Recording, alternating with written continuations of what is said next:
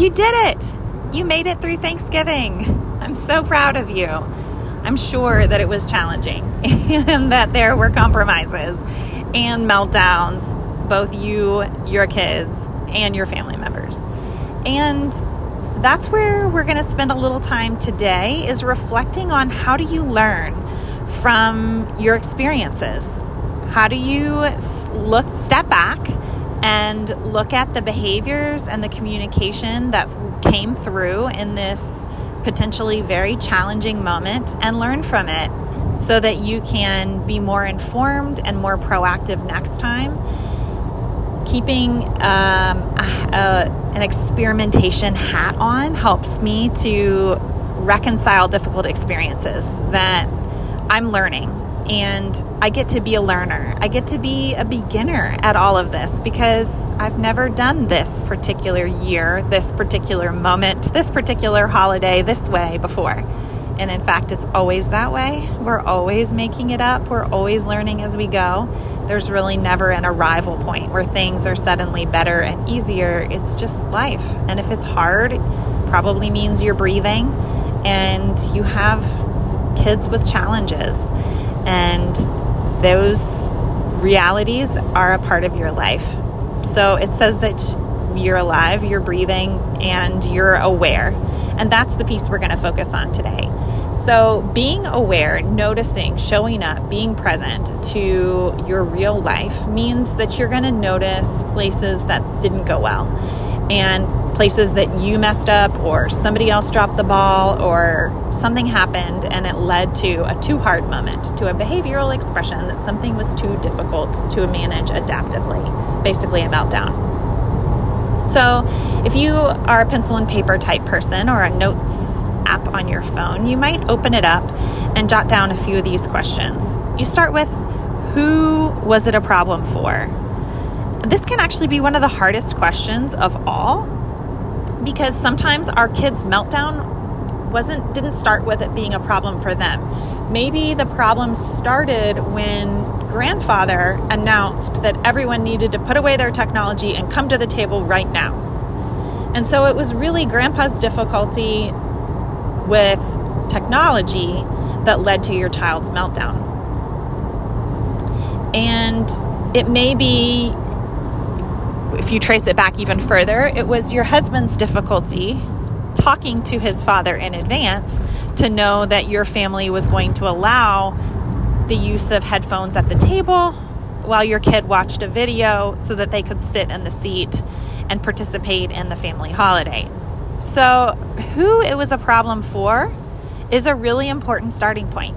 And as you can see, there may be multiple who's. So, if you're starting to trace back you could draw lines on your paper or do a couple of different columns, a couple of different bullet points for who was having a difficulty.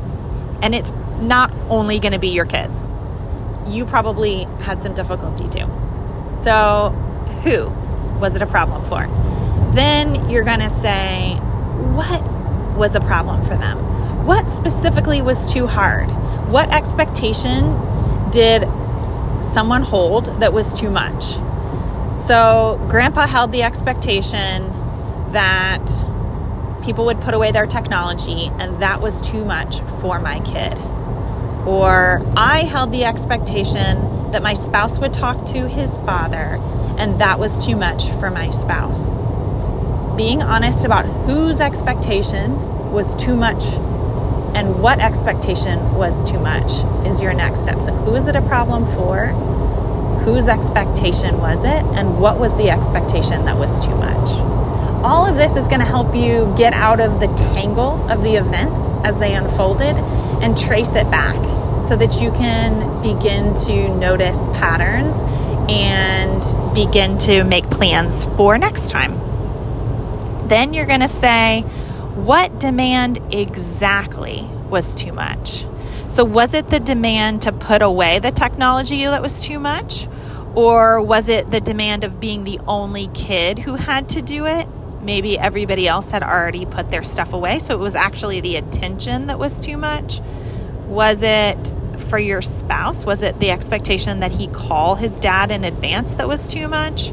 Or was it the idea of the technology boundary being an issue in the first place, that he's not on board with you allowing the iPad at the table?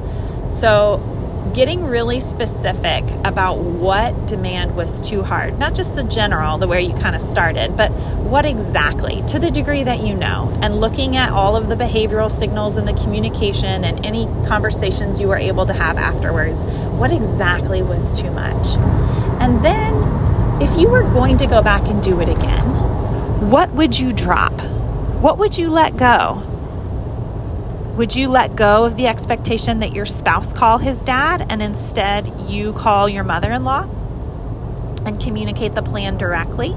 Maybe asking that was too much, but it didn't work to let the situation unfold the way that it did. So you need different channels of communication so that you can let your partner off the hook. Or maybe it's too much to expect grandpa to remember the plan in the moment.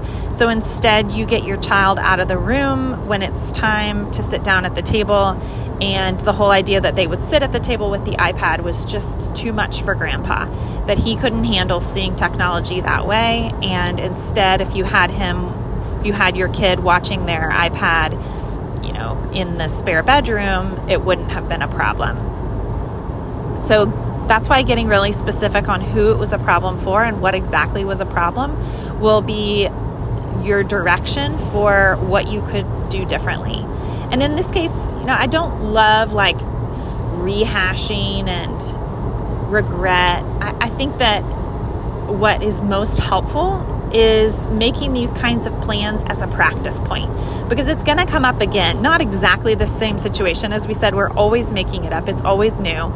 But using your low demand skills, using your ability to problem solve and proactively anticipate what's going to be difficult and making plans to drop those demands, it's a skill.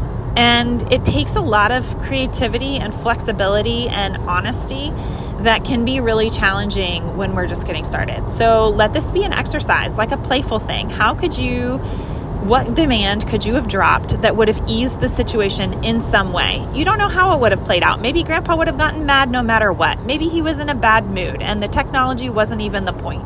He just wanted everybody to sit down at the table already because it was too noisy in the room for him, or because he's always grumpy around holidays because everybody's in his house and he didn't get good sleep. Who knows?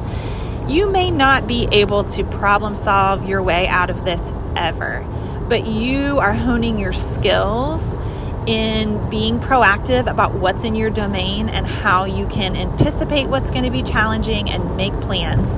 And by doing that as a as a practice point, you are getting better.